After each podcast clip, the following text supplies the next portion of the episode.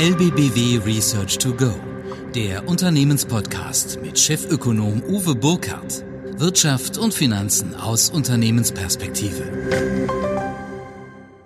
LBBW Research to Go, der Unternehmenspodcast mit mir, Uwe Burkhardt, dem Chefvolkswirt der Landesbank Baden-Württemberg. Am 31. Oktober ist Halloween. Warum ist es für uns relevant? Sie haben recht, eigentlich ist es überhaupt nicht relevant. Aber uns beschäftigt der große, furchtbare Begriff Zombie, Zombie-Unternehmen, Zombifizierung unserer Wirtschaft, Zombifizierung allen Arbeitens, Zombifizierung an allen Ecken und Enden. Die müssen wir jetzt in dieser Halloween-Phase dauerhaft im Zombie-Zeitalter leben. Ja, die große Frage, die natürlich dahinter steckt, ist, halten wir unnötigerweise mutwillig Strukturwandel auf? Erhalten wir Unternehmen, die von sich aus nicht lebensfähig sind? Ist es Aufgabe der Politik zu entscheiden, welches Unternehmen wie lange überlebt und welche Technologie sich am Ende durchsetzt? Ich glaube, das sind essentielle Fragen, auch Fragen der Ordnungspolitik, die natürlich jetzt gerade in Zeiten von Corona intensiv diskutiert werden wollen.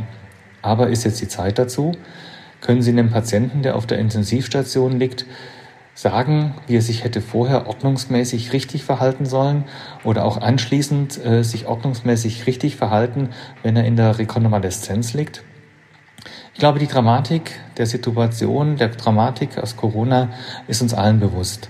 Und was nicht dazu passt, sind die tatsächlichen Insolvenzen, die wir sehen.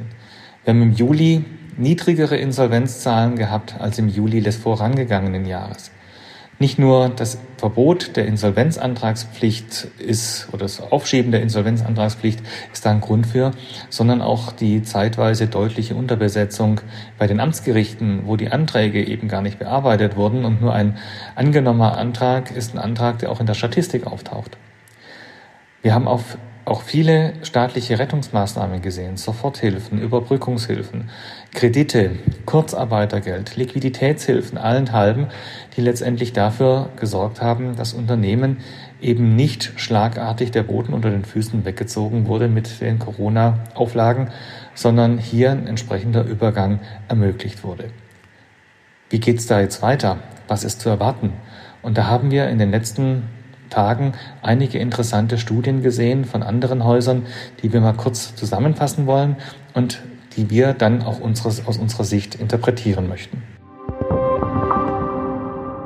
Die erste Studie, die ich hier ansprechen möchte, ist eine Studie von Euler Hermes am 21. Oktober 2020 mit dem Titel Mittelstand, hohe Verschuldung, sinkende Profite und Finanzierungslücke durch Covid-19 veröffentlicht. Hier hat der Kreditversicherer Euler Hermes den Mittelstand in Frankreich, Italien und Deutschland genauer untersucht und trotz umfangreicher Konjunkturpakete und auch nach Ausschluss von diesen sogenannten Zombie-Unternehmen fehlt den kleinen und mittleren Unternehmen in Frankreich rund 29 Milliarden Euro an Finanzmitteln, den italienischen rund 70 Milliarden Euro. Der deutsche Mittelstand ist vergleichsweise gut durch die Krise gekommen, in Deutschland fehlen den kleineren und mittleren Unternehmen, den KMUs, nur rund drei Milliarden Euro an Finanzmitteln zu einer ausreichenden Rekapitalisierung. Es ist relativ gut, aber absolut natürlich trotzdem eine Herausforderung für das ein oder andere Unternehmen.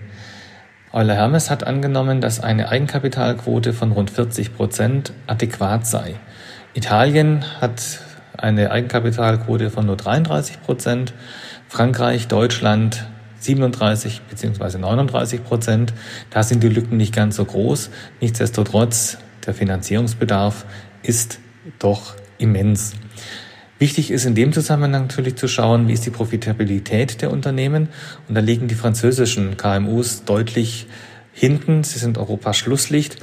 Die Profitabilität der französischen Unternehmen ist in diesem Jahr bereits um sieben Prozentpunkte gefallen.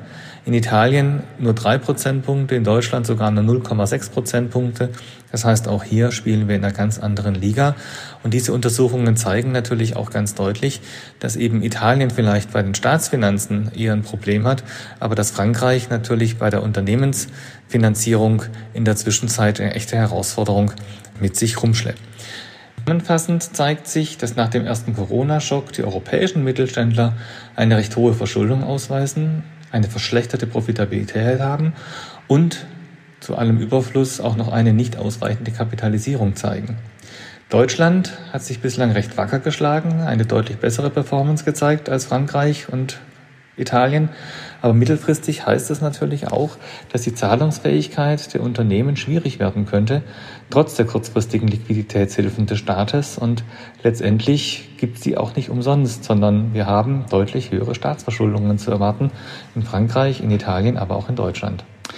Interessant auch, dass die Studie die Unternehmen, die Unternehmen außen vor gelassen hat, die bereits vor Covid-19 als Zombie-Unternehmen klassifiziert waren.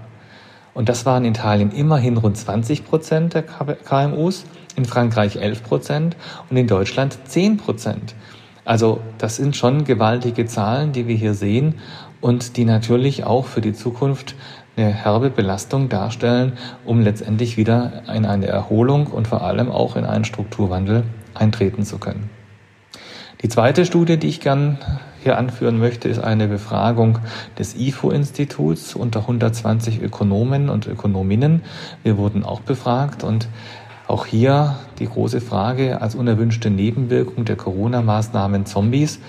Da haben sich mehrheitlich meine Kollegen entsprechend auch unserer Einschätzung geäußert, dass die wirtschaftspolitischen Maßnahmen schon ein Risiko darstellen für die Entstehung von Zombie-Unternehmen, insbesondere wenn diese Maßnahmen nicht befristet sind und äh, in, Dauer, in einen Dauerzustand münden.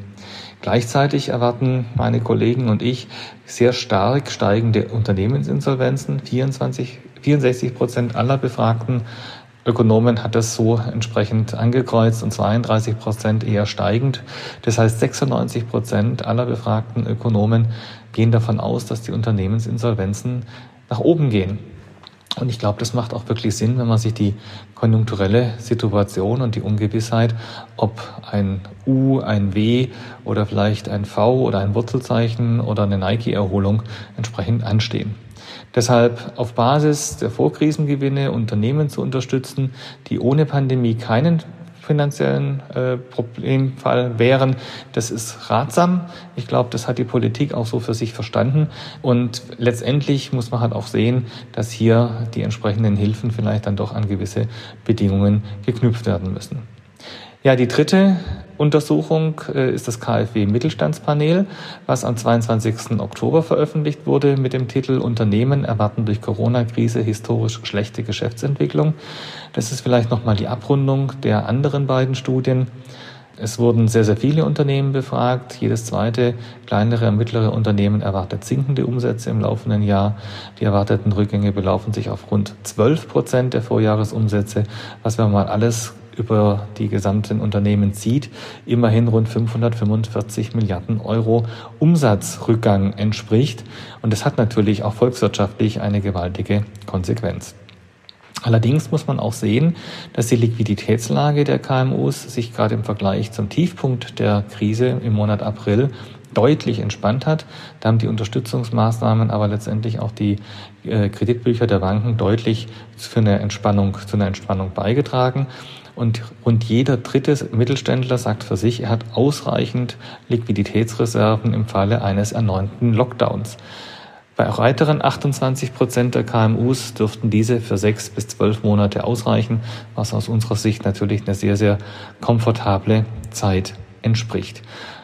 Ein Drittel der befragten KMUs rechnet im laufenden Jahr mit sinkenden Eigenkapitalquoten, wobei wir aber natürlich schon auch sehen müssen, dass der Eigenkapitalbestand in den letzten Jahren ausgebaut wurde und im Jahr 2019 mit 31,8 Prozent einen Rekordwert erzielt hat.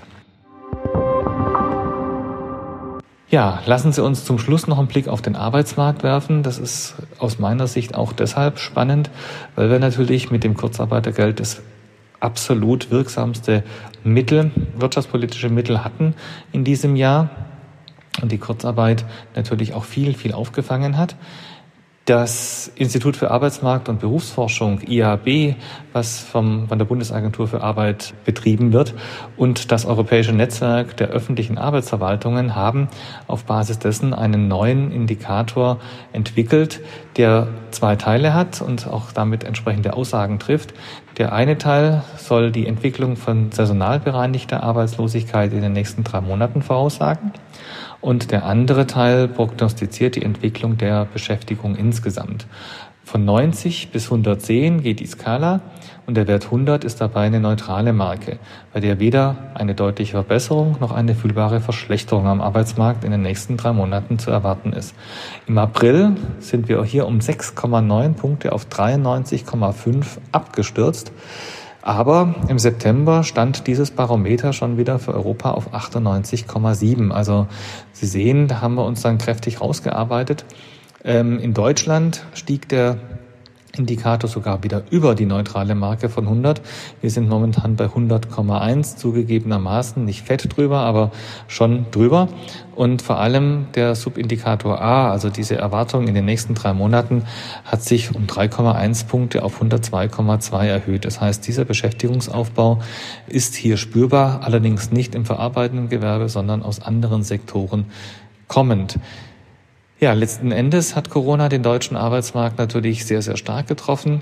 Aber wir sehen auch, dass der Arbeitsmarkt insgesamt stabiler geworden ist und deshalb müssen wir auch mit den kurzfristig ergriffenen Maßnahmen langfristig wieder zurückfahren und diese Maßnahmen eben nicht als Dauermaßnahme begreifen und als solche auch einsetzen. Wir lassen sie uns zusammenfassen. Der 31.10. Halloween, Zombie-Tag, große Sorge vor Zombie-Unternehmen. Ist es tatsächlich so? Ich glaube, wir haben natürlich schon, gerade auch in Italien und Frankreich, eine sehr große Zahl an Unternehmen, die wirtschaftlich sehr, sehr stark kämpfen müssen. Wir müssen aufpassen, dass wir nicht zu viele Unternehmen künstlich über Wasser halten mit den Maßnahmen, die auch ergriffen worden sind. Die Befristung der Maßnahmen ist da sehr, sehr wichtig. Wir müssen aber auf der anderen Seite auch sehen, dass es für einen Strukturwandel notwendig ist, auch gewisse Insolvenzquoten zu haben. Wir hatten in den letzten Jahren eher zu niedrige Insolvenzquoten als zu hohe. Und das rächt sich jetzt natürlich an der Stelle. Ich glaube, für eine Volkswirtschaft ist es sehr, sehr wichtig, hier eine gesunde Mischung zu haben. Und letztendlich hilft den Unternehmen und den Arbeitnehmern dann am besten, wenn die Arbeitnehmer auf die entsprechenden Folgen vorbereitet werden. Und das geht in der Regel über Weiterbildung, über Fortbildung. Und hier müssen die Instrumente geschärft werden. Hier muss die Sorge genommen werden. Insgesamt erwarten wir für den Arbeitsmarkt aber durch die Demografieentwicklung eine spürbare Entlastung in den nächsten Jahren, was aber letztendlich dem Potenzialwachstum sei es in Deutschland, sei es aber auch in anderen europäischen Staaten, eher entgegenläuft. Das heißt, wir brauchen viel mehr Digitalisierung, viel mehr Automatisierung, um hier den Rückgang der Arbeitskräfte einigermaßen kompensieren zu können. Herzlichen Dank fürs Zuhören, herzlichen Dank für Ihr Interesse, für Ihre Zeit. Herzlichen Dank auch wieder für die Anregungen, die ich bekommen habe. Gerne mehr. Und ich würde mich freuen, wenn Sie auch nächstes Mal wieder dabei sind, wenn Sie vielleicht den Podcast auch Ihren bekannten Freunden, Kollegen empfehlen könnten. Und ich würde mich wie immer auch sehr freuen, wenn Sie vielleicht gern einen kurzen Feedback, ein kurzes Feedback an mich schicken. Gern über den Link unter dem Podcast, aber natürlich auch gern direkt an mich, Uwe Burkhardt, lbbw.de. Herzlichen Dank und bleiben Sie gesund. Das war LBBW Research to Go mit Chefökonom Uwe Burkhardt.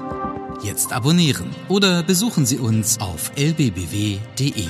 Wir verfolgen für Sie die Weltwirtschaft, analysieren Märkte und Trends. Bereit für Neues. LBBW.